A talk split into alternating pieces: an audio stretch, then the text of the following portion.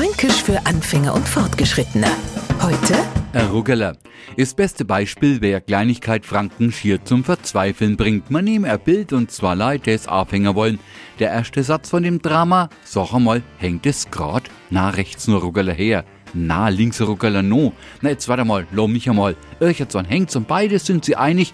Ja, so gängert's. Zwei Tage später kriegen wir Besuch. Fasziniert schaut er sich das neue Bild an. Nicht weil es ihm gefällt, sondern weil er feststellt, sag einmal, das hängt aber nicht grad. Das mäht links ein Ruggler nach.